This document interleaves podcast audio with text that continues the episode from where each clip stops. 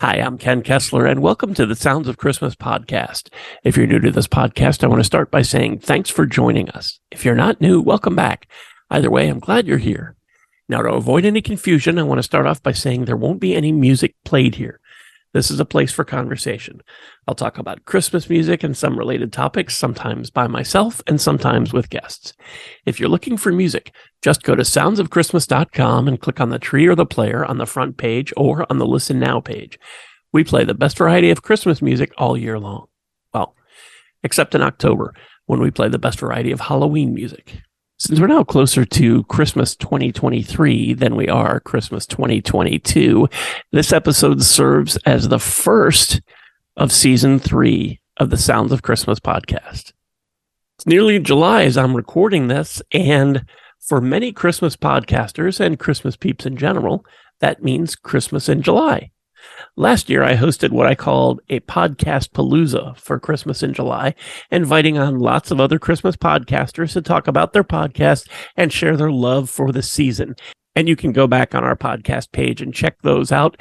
And if you haven't done so already, I encourage you to check out all of their podcasts, especially if you love Christmas and you probably do since you're listening to this podcast. But this year I wanted to do something a little different, something with the Sounds of Christmas station, something I haven't ever done, not since I launched the Sounds of Christmas back in 2007.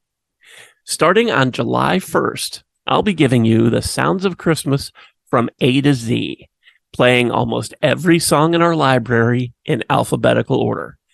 That is by song title, not by artist and at this point, I honestly have no idea how long it will go. I can tell you that it takes over 13 hours just to get through all the songs that start with A. So, a couple of things about this. First, I took my master library list and put it in a Google Doc. Then I set it to alphabetize all the entries by song title. For the most part, I think this worked okay.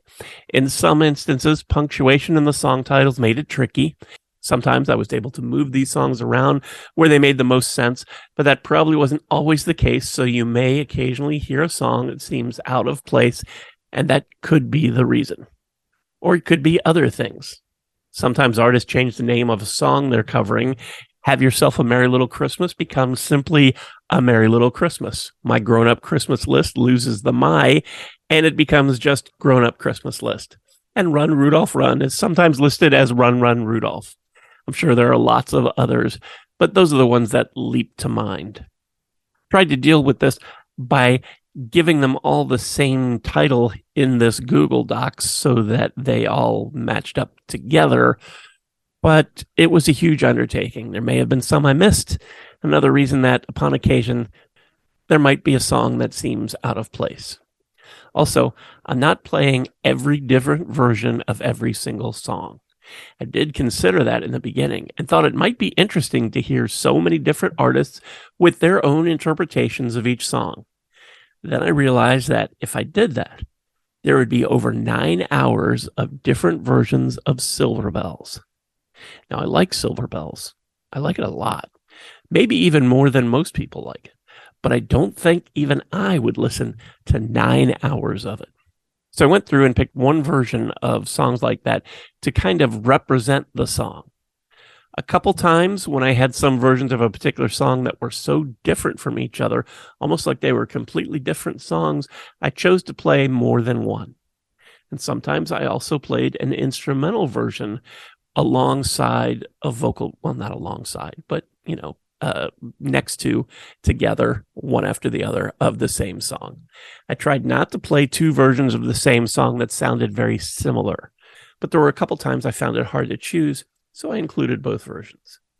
And I included Hanukkah and New Year songs, but I took out the Thanksgiving songs and the Halloween songs.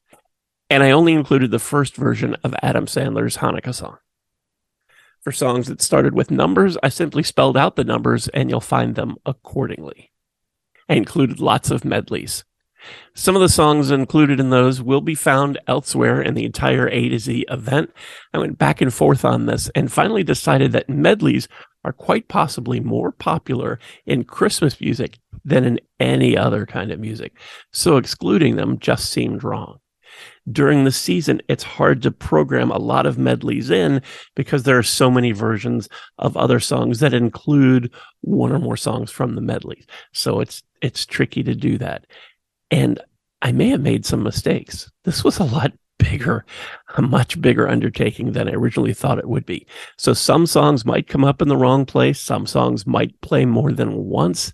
Some might not show up at all. And none of that is on purpose. It's just human error, my mistakes. My apologies if there is a song you want to hear and somehow it doesn't show up, or at least it doesn't show up where it should. I also get you may not agree with the choices that I make as far as which version of a particular song gets played.